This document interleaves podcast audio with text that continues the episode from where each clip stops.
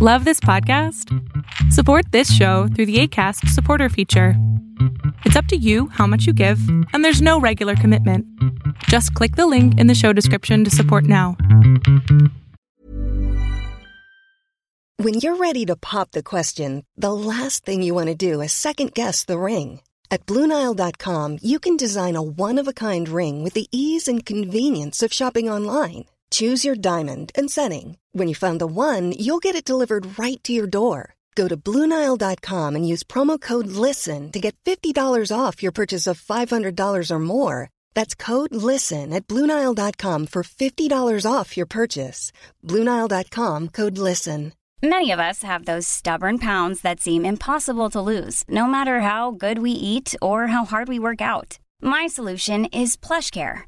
PlushCare is a leading telehealth provider with doctors who are there for you day and night to partner with you in your weight loss journey. They can prescribe FDA-approved weight loss medications like Wegovy and Zepbound for those who qualify. Plus, they accept most insurance plans. To get started, visit plushcare.com slash weight loss. That's plushcare.com slash weight loss. Life is full of awesome what ifs, and some not so much, like unexpected medical costs. That's why United Healthcare provides Health Protector Guard fixed indemnity insurance plans to supplement your primary plan and help manage out of pocket costs. Learn more at uh1.com. Welcome to Transforming Trauma. I'm Eve. In my day job as a clinical social worker, it's all about problem solving and supporting people through major life transitions. I am driven by my belief in the healing power of our relationships with each other and with caring professionals. On this show, you'll hear from many colleagues and courageous trauma survivors who have chosen to share their stories of recovery. They believe, just as I do, that it's time for a new narrative about sexual violence that does not require survivors to perform victimhood. Our hope is that sharing their stories will be helpful to you, the listener. We've often changed their names and taken steps to make sure they feel protected. I'm humbled by the opportunity to host them and hope you'll hear yourself in these conversations and realize you're not as alone in the struggle. Maybe it'll inspire you to connect with someone you love about your own recovery. Transforming Trauma is presented in partnership with Rachel Grant Coaching, and more resources can be found at rachelgrantcoaching.com. Now, on to the show. Have you all here with me and my guest, Krista, who will be sharing with us about how the pain from losing her six year old daughter to brain cancer in May of last year gave her perspective on what is important and how she will live her life. A life of power and purpose, one lived with intention and attention to the things and the people that are important to her. Um, this episode means a lot to me. May is Mental Health Awareness Month. Um, I'm coming up with a milestone birthday. And Krista is someone who I've been following since 2013 when I had the good fortune of discovering her her tough girl strong fitness business, which she'll tell you or I'll tell you a bit about. And I've literally been sharing her newsletters ever since, um, quoting quoting her and, and watching her her business and her leadership thrive. It's it's really been an amazing thing. I, I now live in a different state and um, I feel very connected to to a lot of her values and just so honored that she's given some of her time to to share some of her wisdom and and power with me today and with all of our listeners. So a little bit more about krista and what we'll be talking about in terms of what it means to be brave asking and receiving support when you feel like isolating and disappearing um, what her experience has been sharing her process publicly. Um, krista is the owner and founder of tough girl fitness in 2017, nine years into Tough Girl's wild word of mouth success, Krista and Mike's six year old daughter Leah was suddenly diagnosed with DIPG, a fatal and incurable brain tumor. Leah died nine months later, leaving the Doran family devastated, but Leah's bravery as their guide with a new story of strength to tell. Now, in addition to inspiring hundreds of women to feel stronger in their bodies and minds, Krista is teaching the lessons Leah taught her that bravery is being present, that power comes not from avoiding pain, but from naming it and living unapologetically as you are. Krista lives in Hampton with Mike and their daughters, Livia 10 and Kira 5. Leah would be 7 now. You can read about the love and loss she experienced at lessonsfromleah.com. I'll include that in the show notes as well. Um, so without further ado, Krista, thank you so much for for joining us. How are you doing right now? For having me. Um, yeah, today is is okay, and I appreciate how you asked that question because people generally just blanket every day together with a general "How are you?" So, how are you doing today gives people the ability to be different day to day and the honor that people are different day to day. So, I appreciate how you asked that question. Um, May is a hard month for us. Uh, it's the month that she died, and it's also Mother's Day, and it's also her birthday. She'll she will would have turned eight this Saturday. Mm-hmm. So it's this collision of horrible, beautiful, brutal, painful events. Um, so it's been a hard month, but we went away for a few days. So today, I feel like I'm able to formulate thoughts, and there's some light today. So. Mm. Yeah, thank you for for just kind of diving right in and just beginning with with the realness of this moment and yeah, it's interesting just to like be really relational in this conversation. My experience hearing you say that was to immediately already get nervous, you know, that I'm saying the wrong thing and I think that that's a real big issue around talking about grief is people's fear of asking the question, the simple questions, you know, how are you today? Um, fear of saying the wrong thing, actually saying the wrong thing, and then like making it worse. You know, I think that's something I want to highlight that your writing and, and messaging has has been really unique to me and how you kind of talk about the power of support systems and the strength that you've found and then the realness of how people mess up and and it's and it sucks and it's really crummy when when people say things and make it worse and when you're trying to go to work and um, a lot of our, our listeners deal with pieces of this um, grief in their lives from trauma with their families. And um, I think that just a lot of people will connect to what you just said, even, even on the baseline of how are you today? Right. Um, so yeah, in terms of like a, a little lightning round question I'd like to begin with is what's a, a common myth about grief that you'd like to dispel? Um, that you get over it that um, I feel like there's this there's this like um, almost assumption that I'll be better a year later, right? That it will it will be a year. Time heals all things. All these quotes that people like to um, you know spurt off that that will get over it. And you don't. I don't think that a loss like this is something you get over, right? You your life moves on and you carry on in a different way but you you move through it and it changes you but you don't get over it. Um, it's not like i lost my cat you know it, it it was my child and so i think the assumption that people um, think that i'm, I'm going to be better um, and i thought i was going to be better too to be honest with you and so it's almost it's a little discouraging to a year later still have the intensity of the pain still be as bad as it was a year ago. Um, even maybe worse because there's that numb period after you lose somebody where you don't feel a whole lot. You're sort of in shock, which is, I think, the body's way of coping with something of that magnitude. Um, so, yeah, I think that the just the assumption that grief it, um, that you get over it and it, it's not a problem to be fixed. You can't fix it. You can't make it better. Um, it's not a problem so you can't fix it. It is a, a process that evolves and changes and shifts and you evolve and change and shift with it. Yeah absolutely.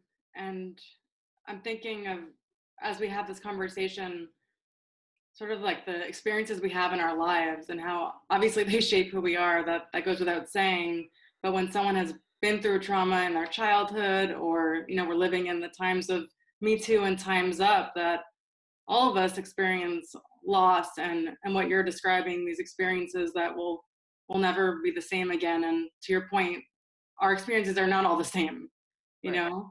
But the like compounding of i'm not going to put words in, in your mouth, but but for me, the compounding experiences of, of trauma, you know, they, they really shape how we respond to it and how we grieve and process.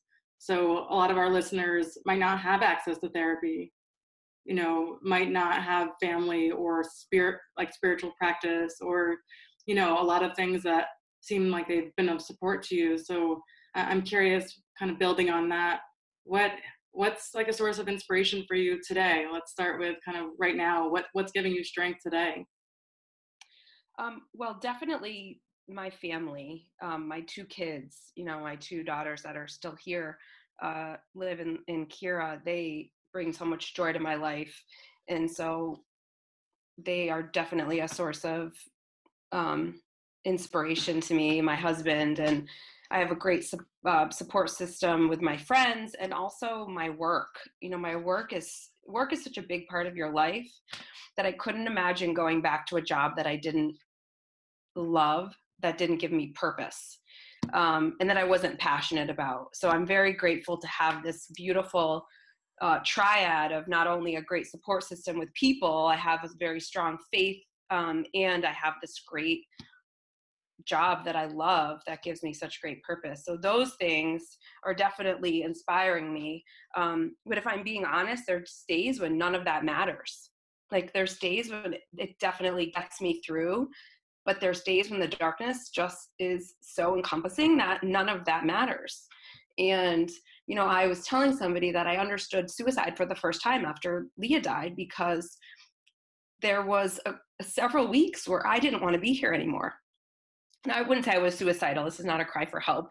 Um, but I could understand why people would want that pain to end. Like if they didn't see an end or there was never any reprieve from that level of despair, why they wouldn't want to be here anymore and there are still those days where everything's dark and nothing nothing inspires me i'm just uninspired but i also know on those days that i can sit in that space and get to the next day and try again the next day that i can survive that sometimes what feels like smothering pain and show up to try again the next day.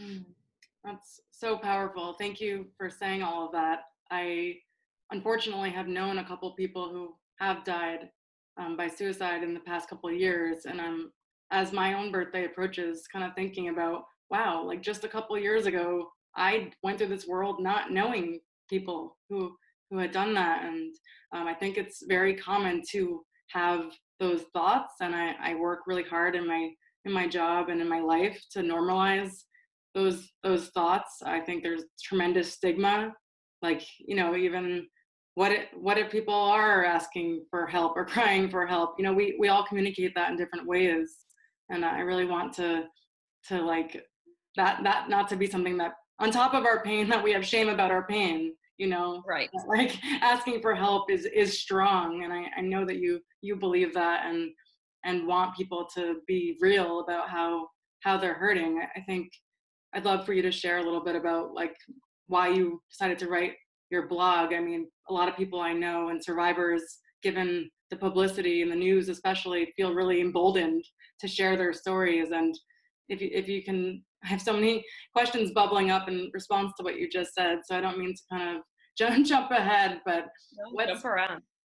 what's been kind of a like the benefits and also the cost of being so public with your story because it's something i try to caution people about to like slow down because i have had my own trials and tribulations with being being out there and like kind of the vulnerability and then how our process shifts over time and how you can always share more but you can't kind of share less in the public sphere? Right.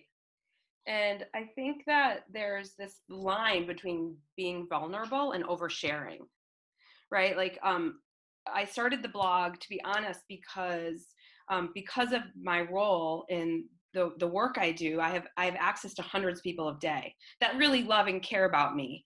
And so I would see sometimes 200 people in the course of five hours, and they would all want to know how I was, how Leah was, what was going on, what was the prognosis. And I didn't want to answer any of those questions in the space of Tough Girl because I, I couldn't do my job effectively as their coach because I was being pulled out of my role as the empowering leader and pulled into this dark place.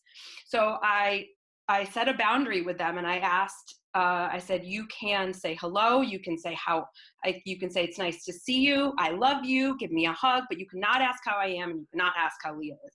If you want to know how we're doing, read my blog, which I updated very regularly. And this was my way of very honestly communicating what was happening with our family, how she was doing, and what we needed, because so many people wanted to help. Well, what happened was after I published the first few, people were were so grateful for the information I was sharing and the way I was sharing it that they even though their their situation wasn't similar they just you know me too is powerful and so if you're sharing your pain and somebody else is in pain and you're normalizing it they are grateful for that so i just was like all right i'm going to share more. I'm going to be very honest. Um, and to the point where some people couldn't read it and i was a couple people said like i can't read your blog and okay don't read it. Um, that's fine. But uh, yeah it was this re- it, and, and i what i realized was every time i hit publish it was like a weight was lifted off me. It was like i could breathe again. It was out there and um, i just felt better now there's definitely parts that you know i think if if it came down to hurting somebody because of something I shared, I didn't do that.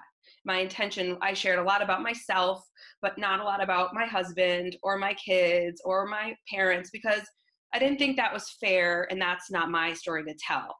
And there are some personal, you know, very personal things that I didn't put out there.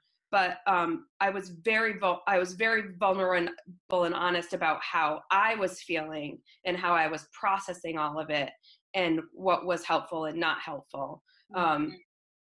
which then helped other people which is why i kept doing it even after she died i kept writing because it was helping others and i feel like that gives me purpose and turns my pain into some sort of purpose knowing that it's helping other people to write and connect with them on that level because life's hard right? And everyone has their own level of pain. And nobody wants to talk about it because we live in an instagram era where you're seeing a highlight reel that's filtered and cropped and face tuned and it's not real.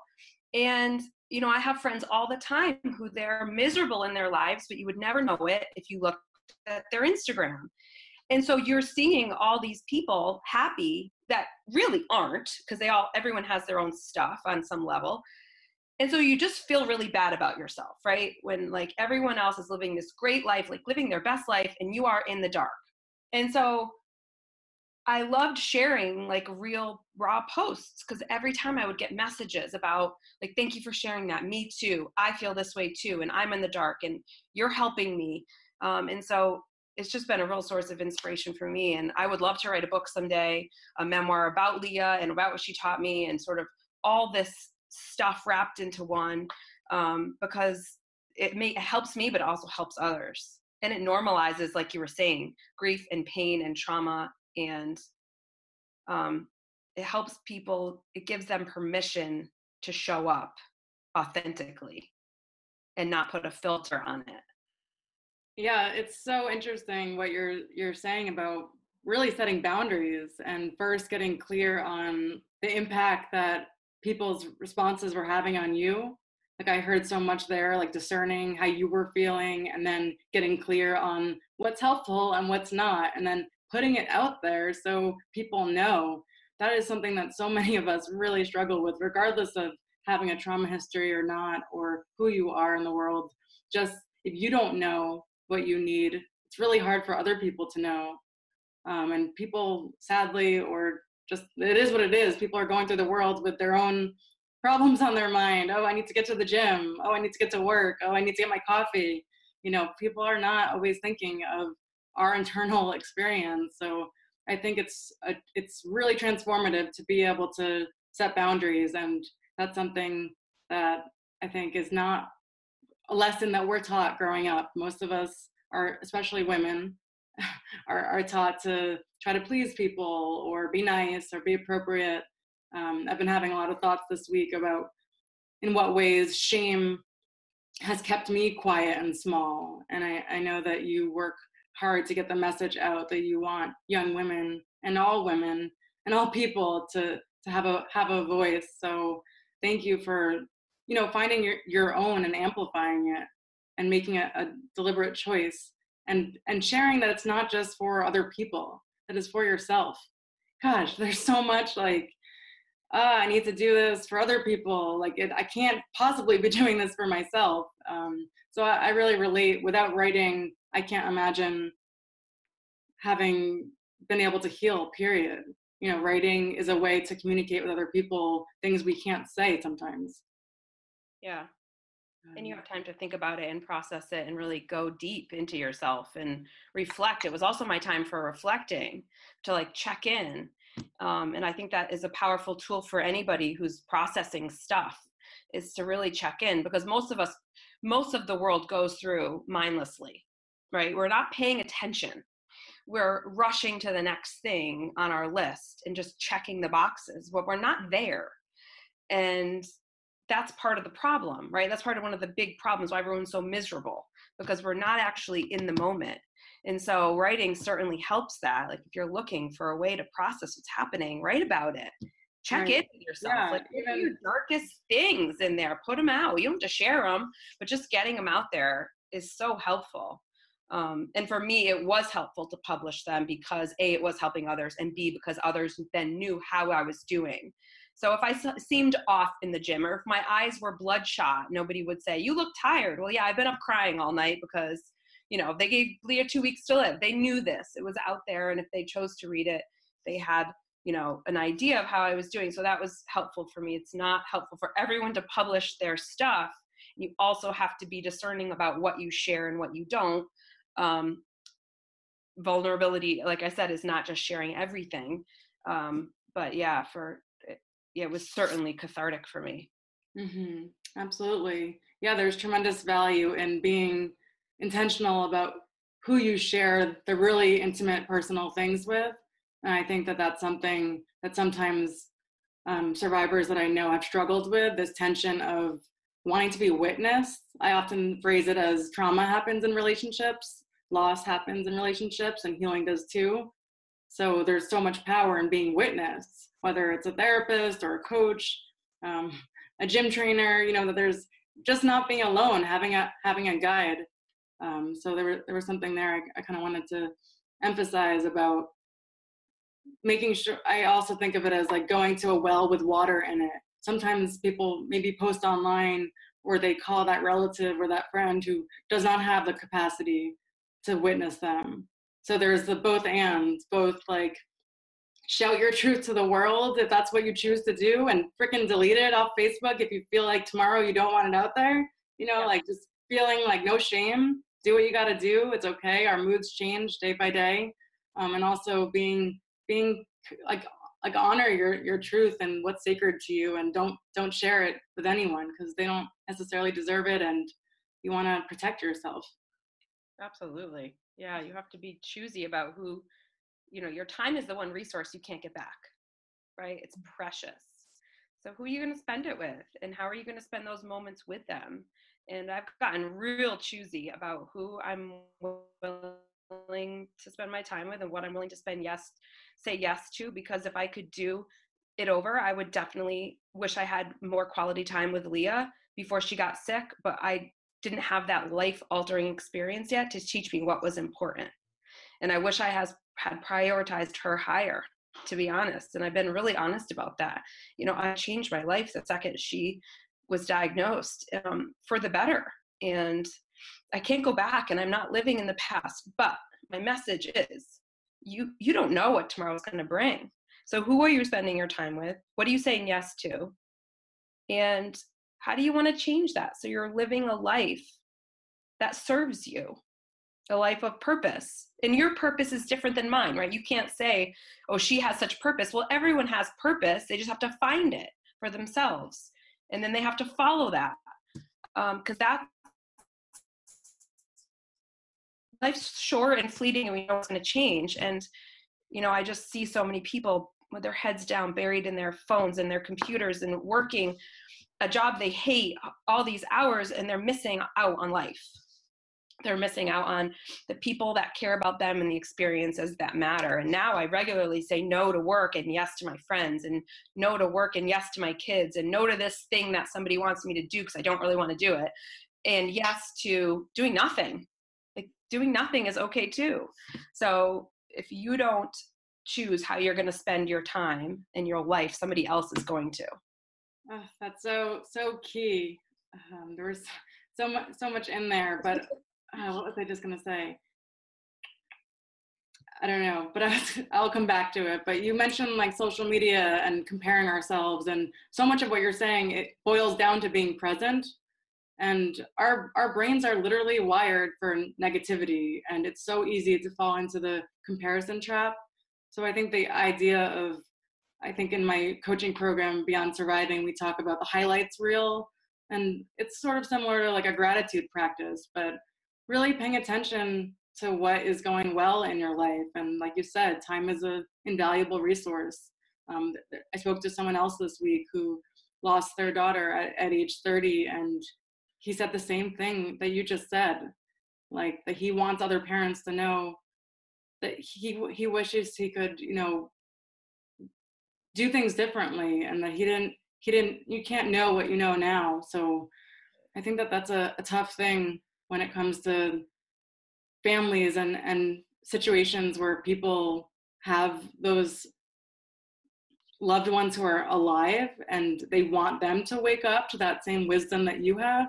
I'm sure that that has come up for you where you've had this like awakening and like not everyone in your life has. Yeah. And it's like um, so i was curious like what what has been like not helpful that people in your life have kind of taught taught you and any wisdom you can kind of share with listeners who want to show up for people experiencing grief or themselves that would be helpful to share? I think the um, the biggest thing that you know i'm glad you sent that question because it gave me time to think about this but the i think the most painful thing for me going through this was when people said that they knew exactly how i was feeling what i was going through because they had lost someone in their life a friend a parent uh, they had a miscarriage they wanted to compare stories. Um, and to me, that's selfish, right? That is you not being able to witness my pain, you needing to share your pain.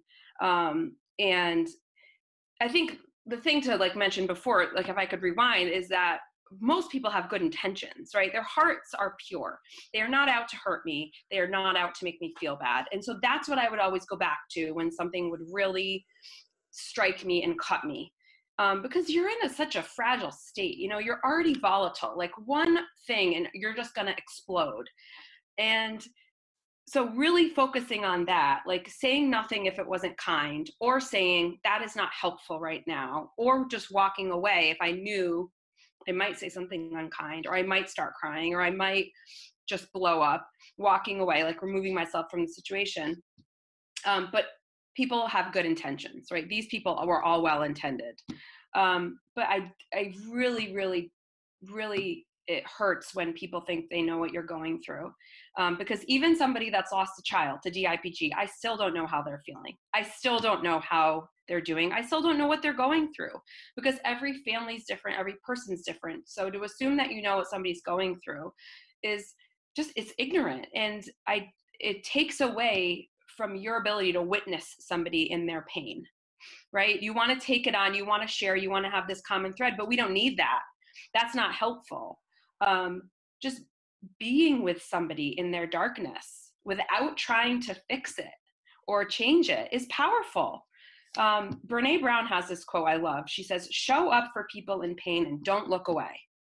And i think that is what's helpful consistently showing up for people in pain and not looking away. Because I've I've definitely had that experience because like you said it's uncomfortable. People don't know what to do or say and they think they're going to say the wrong thing but you don't have to say anything and you actually don't have to do much but show up.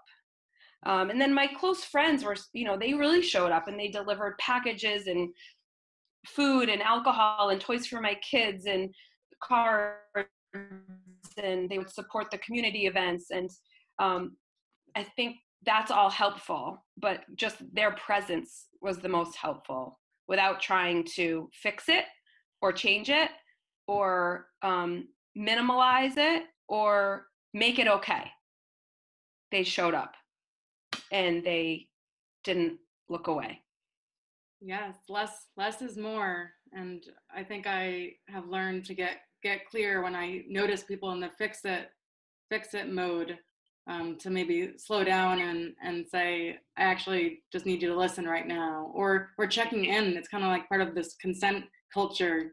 We're talking about consent a lot these days, but are you open to like emotional labor consent? Like, are you do you have the capacity right now to listen to a story? I had a hard day at work. You know, checking in with someone so that they can show up the way you need them to kind of going going back to making sure you're you're selecting the right resources the right people who like you said who deserve to be in your space who deserve your time and you said something a while ago that was um you said that women we want to please and say yes right? And oftentimes that comes at our own expense. We say yes and we don't share how we're really feeling because we don't want to hurt somebody else's feelings. But there's so much power in truth in speaking your truth and showing up authentically and also teaching other people how to treat you in a way that feels good to you. Um, like i'm never rude or mean about it but there's certainly these hard boundaries and things i'm willing and not willing to talk about at certain times. And when you when you do that in your own life you give other people permission to do that. And so what that's one of the things we work on at the gym all the time is setting boundaries. Like what are you willing and unwilling to do? What are you willing and unwilling to allow in your life? Um, there's just so much it's it's like you take your life back. You take control of the reins because just like that time thing if you're yesing everything you have no space in your life for what's important to you and meaningful to you which again could be doing nothing. Um, and so i think that that is such a great thing that you're working with people on and it's such a, a, an important thing for people kids to learn at an early age especially girls. Um, that they don't have to say yes to everything and they don't always have to be okay and you don't always have to be willing to engage in a conversation that doesn't that doesn't support you. Absolutely. Yeah thank thank you for highlighting that. It's what's that quote? Be be strong know strong women raise strong strong women. And i think through our own example like through what you how you show up in your business and your life like your friends and family and clients um, they're all learning just from that example. It doesn't even need to be taught in a curriculum in school. Like if our teachers and our doctors and everyone could show up practicing these boundaries i think we would be in a, in a different world. And I, am appreciative of of your your doing that. And curious if your like passion for nutrition or fitness is something that you feel like i mean you, you use this quote um, come as you are leave leave a little better did i get it right yeah and that actually has come to mind as it relates to to this podcast because there have been so many months where I've been like, hell no, like, and I can't do this. What the hell, like imposter syndrome. But I always feel better after I do it. It's kind of wild. It, so your medicine, part of your medicine, in addition to writing, and I, I know you've been fundraising, which is so powerful. Um, doing that, doing those events in the community, bringing people together for your passion um, is is nutrition and fitness. So, what might you offer to, to listeners who aren't in that world? The impact that the the benefits have on, on your healing. Well, I think it's different for everybody. You know, everyone has their own way of healing, and their writing was one of the things that I did to feel better. Um, I, I, say ice cold showers was one of the things in the beginning that really helped me. And yeah, pushing my body physically in the gym, but that was that's something that I love. So I, um, I, I don't like to push it on everybody. I mean, there's the benefits of exercise, or I could go on for hours about that. Let's not get into that, but there's definitely a science of how exercise does improve your mood and your endorphins and your you know the happy chemicals in your brain and all that but all that aside what it did for me was it um it allowed me to forget about what was going on in my life for one hour because i was so working so hard that i couldn't think about anything but just getting through the hour. Or it was also a reminder of my strength and my capability and my power because there's days when you just feel like you don't have any of that. And it was just a small reminder of even on your weakest days you can show up. Even on your worst days you can show up. What else can you do? Um, so i haven't i actually haven't said no to like any podcast or any interviews and they're like if it's not a good day i'm like then it's not a good day and i'm going to share that. So there's this beauty in just saying here's how i am today and i'm going to show up and i'm going to love myself regardless because for a while i struggled with like i don't like this girl anymore. Who is she? Like i didn't i didn't recognize myself. The woman i was after leah died was so different than before she got sick. She has different priorities she has a different lens on life. And i you know i have to just go back to saying like you don't have to like where you are but you can still love this person that you are because she went through the fire. You know has walked through fire and come out the other side a different person. And so you know you can show up however you are and you still need to love yourself and be kind to yourself and just giving myself permission that permission to be wherever i am um, was also powerful when i was going to the gym to say yeah you you sucked today but you know what? You still showed up and um, you can still be proud for showing up and it was better than nothing. And in the end you always feel i always felt better when i left but um, just really giving myself permission to just show up on any day in any way.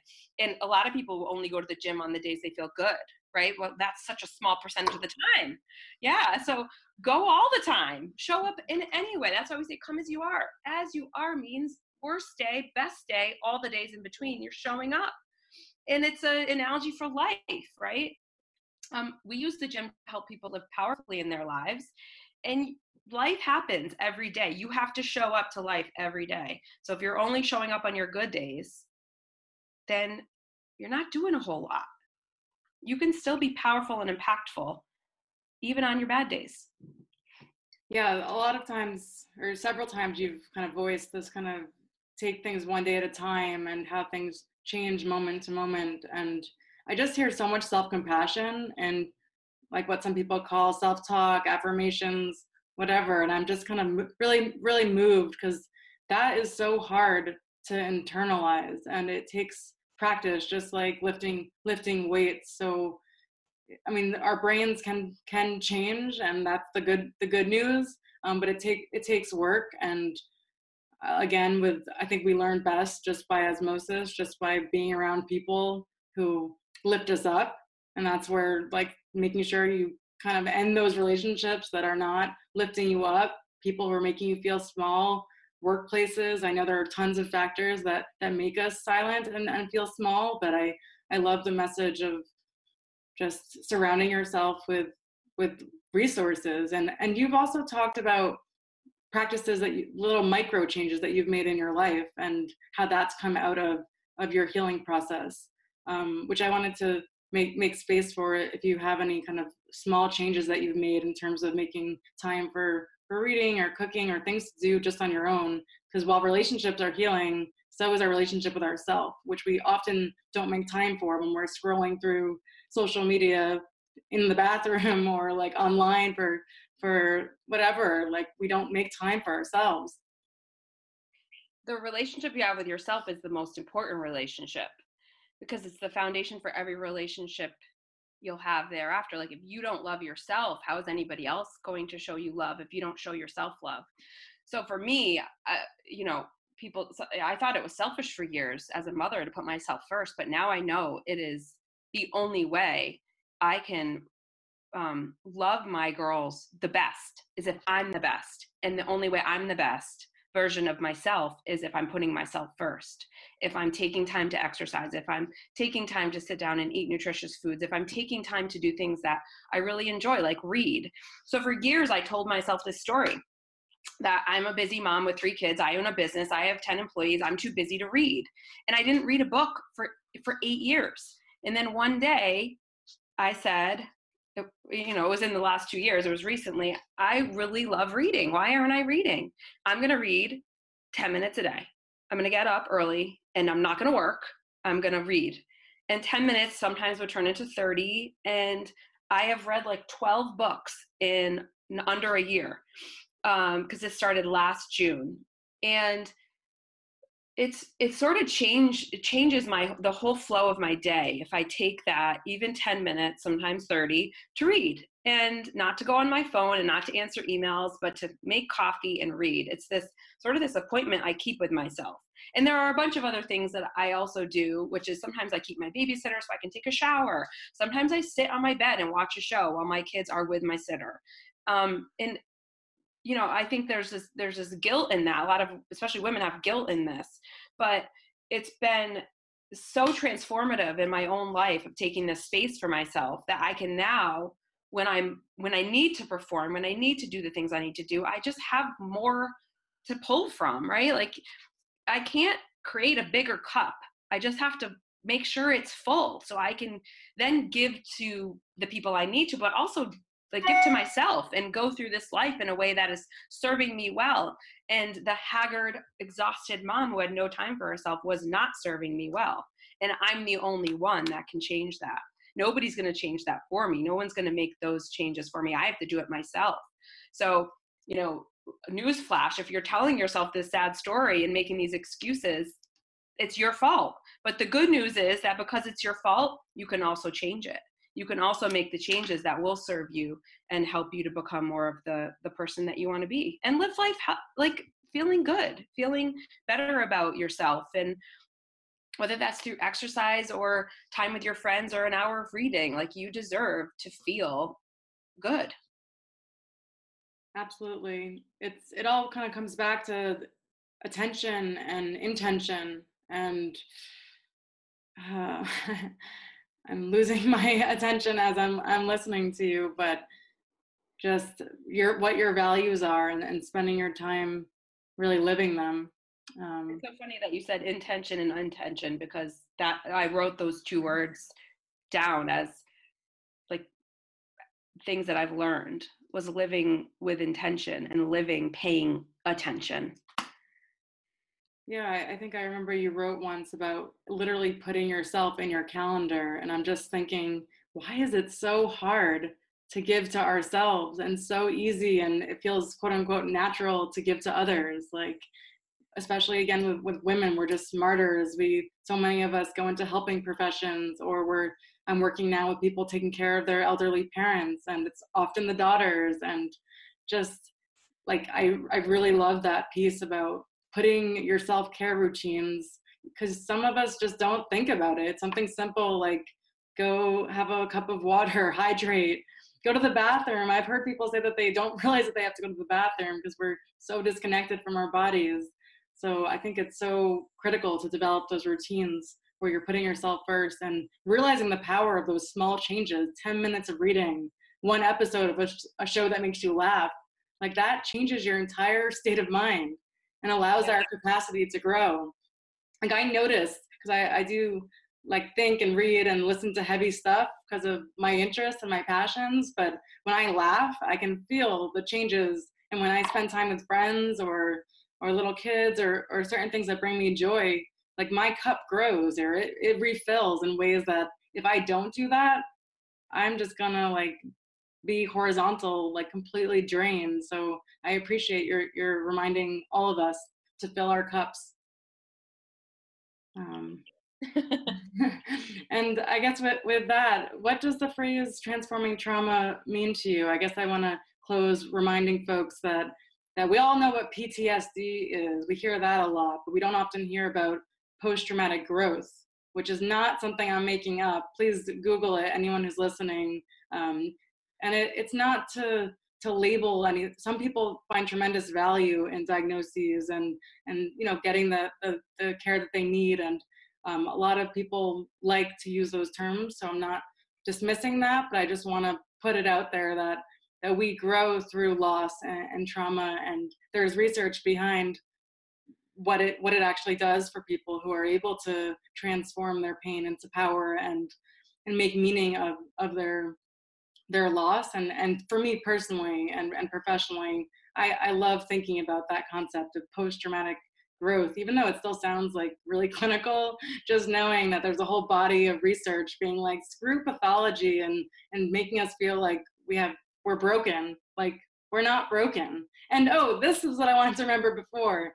I love the message of recovery is ongoing and sure, more than anything, you wish you could go back in time and anyone who has been through something traumatic wishes that they didn't have you know the lessons that they have learned. But the most important thing that i like to stress to people or i guess i've said several things but something i really think is so important is that it doesn't end like you said at the beginning that and that doesn't have to be a, a bad thing. It's all about how we relate to it. I, I like to think about it in the present tense like i am growing i am healing i am learning. And then that's to me that's where my compassion comes in. The second i'm in the the point of just i mean it's okay to feel feel pain and i am in pain but just to remember that that this is this is who i am now. Like being present like you said is all we can do. And when we're not being present i think that's when we get into into trouble or or or not. Like like you like i think you've acknowledged escaping from our pain you know through different ways that we cope is also part of the process and not judging that. Giving yourself permission that that's helping you to survive. I think a lot of survivors i work with feel shame about how they've survived and i, I love that you kind of own own the messy part and like you said give people permission to to embrace it. It's it's all it's all part of the human experience and that is why you have the following that you have that is why you've changed people's lives forever because you've said it's okay that i'm human and, and that you're going to take one day at a time and yeah so i just kind of answered the question for myself but but for you what does transforming trauma mean? I swear i've never talked this much in, a, in an interview but i'm just so so grateful krista that you are open to having these conversations and that I thought we would probably talk about fitness and nutrition if I ever got to talk to you and instead um, I get to hear hear what your experience has been and and it really means the world. I know that it's going to reach a lot of people listening. Well, good. Well, thank you. Well, you're a great interview, so that makes it easy. Um, but I, you know, I think after Leah, well, when Leah was sick, I was really worried that uh, I, you know, I, I was talking to Mike one night. I was like, I'm worried it's gonna, I'm gonna turn bad. Like this experience is gonna turn me, and I am going to spiral down and not be able to come back. Um, but we have a choice, right? What I've learned is that we have a choice. There's some things that we do not have choices over.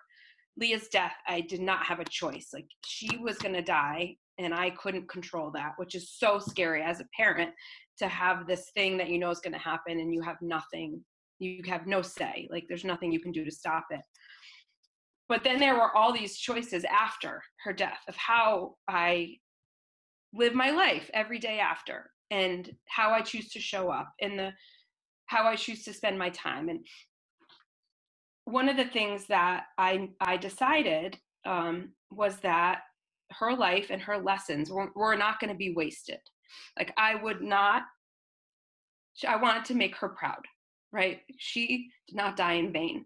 She taught me a lot of things. She was a special human, um, wise beyond her years with a, a childlike spirit.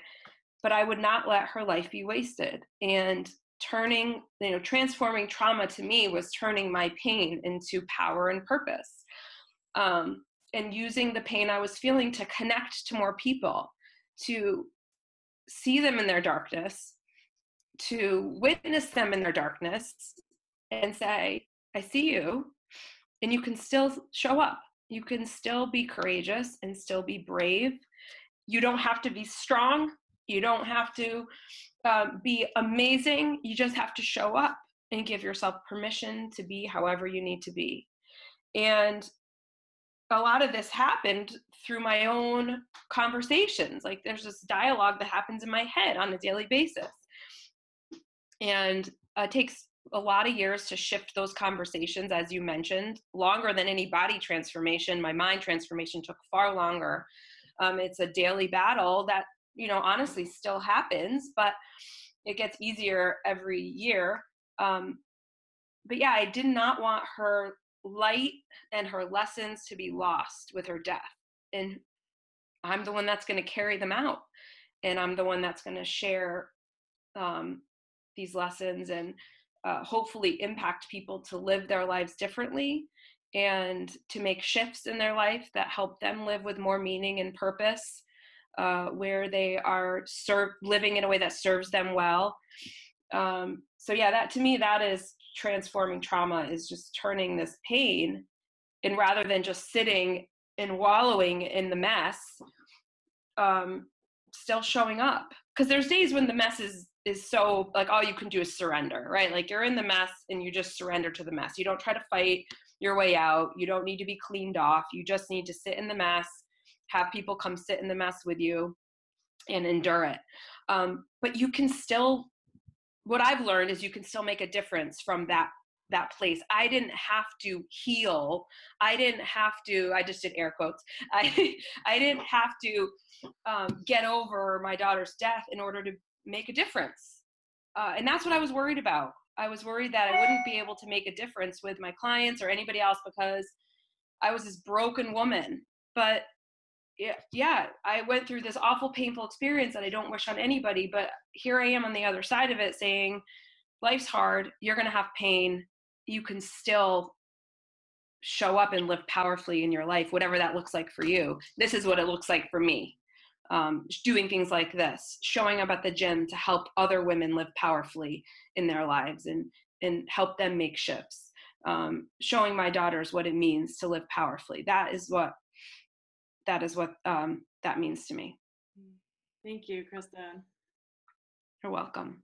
So I'll have to invite you back on the show at some point to hear more about sort of how you're defining the the mental messages that you've worked so hard to to transform. And like you said, it's a it's a practice, but it's something that I appreciate you're acknowledging that it's it's ongoing, like the battle part.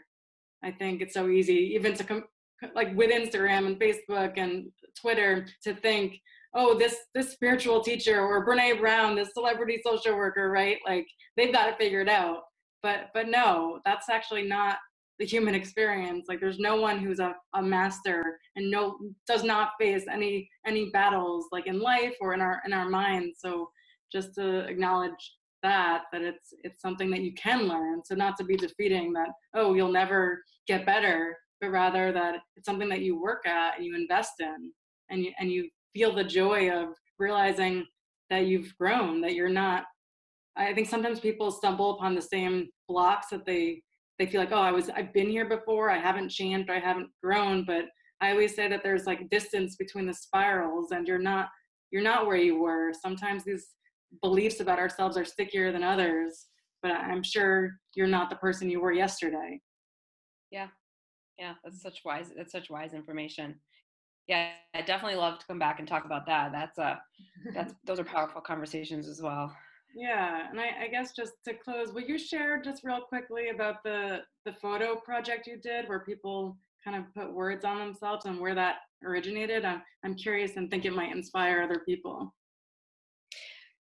yeah so i had this um idea just to have women photographed. I think so many fitness photographs, their women are photographed, they're spray tanned, their hair's done, they're in like certain clothes. And I just wondered what it would look like if women showed up however they wanted to show up and, you know, wore whatever they wanted to that made them feel good, whether that's no clothing or a lot of clothing, whether that's makeup or no makeup, and stood in ways that made them feel powerful. And so I reached out to my friend Rachel and she said, How do you feel about writing words on your body? I'm like, Yeah, let's do it. Like, I'm game. I'll try anything. So she, we brought, we, she started writing the words on my body and we would talk, have a conversation about them. Like, what do you think about this word? Yes. What do you think about this word? Yes. How, what other words define you? Or do you, um, do you feel, uh, connected to? And so we just kept going and she, you know, she was using arms, legs, chest, all of it. And I, and I've done some really cool things in my life, and I didn't think this was going to affect me. And I was sobbing, like as she wrote, brave and vulnerable and loved. It's it's powerful when you put it on your body, and you write loved across your stretch marks, and you write F perfection on your cellulite and you just say, like, here I am, and I'm not being airbrushed, and I'm not sitting in a way that makes me look the most thin, and you're gonna see the roll hang over my shorts. There's something really powerful about that, especially for me who lived with body dysmorphia and I had anorexia for years and I hated myself and I was constantly consumed with trying to change my physical appearance. there was just something really beautiful and powerful at 39 years old that I can stand in black clothes that made me feel powerful in a way that made me feel powerful and be captured in that way. And so we rolled it out to um, to the community, and 10 women did it. And it was this amazing experience where they screamed and they rubbed ash on their body and they it was just awesome and i got to speak with them and um, you know a lot of them have gone through trauma and healing and uh, pain and they just use this as a way to sort of like almost like a rebirth I sort of viewed as like part of the rebirth um, and i would definitely shout out to my friend Rachel Lou Photography, who like does an amazing job. And I would, lo- it's a, such a great experience for all women to participate in, even if you're scared, really scared, and and have all this fear around it. It's just such a powerful experience. Thank you for sharing. And cliffhanger for part two, because um, yeah, there, there's so much there to explore and the power of, of photos and kind of reclaiming our, our bodies and um, being being part of a, a, project like that where you didn't even know you just kind of said yes to it and and look at what it did. It opened up relationships and storytelling and just like i could see the power in your in your face as you told the story and i could i could imagine what that was like. Um, oh i was to say that people like when i hear mothers or women like criticizing their bodies it's just like so hard when you know that the that the little kids around them are are learning from them. And i'm sure that you, you i've seen you know you give monologues on, on your posts about that. So people check out krista's page if you ever want to get fired up about the messages that that we're sending all kids you know boys and people of all all genders it's so important and i'm going to let Krista go. um, but thank you so much. If, if, you have anything else to plug, I know that Rachel's work, you can read more at lessonsfromleah.com, Tough Girl Fitness Connecticut, CT.com. I'll put it in the show notes and you can contact Krista, Krista at toughgirlfitnessct.com. Thank you so much for, for being a guest. This has been such a, a gift to me today and thanks for tuning in tuning in don't forget you can visit rachelgrantcoaching.com to learn more about sexual abuse recovery coaching and explore resources on the site. And be sure to subscribe to this podcast. We have much more to share. Thanks all.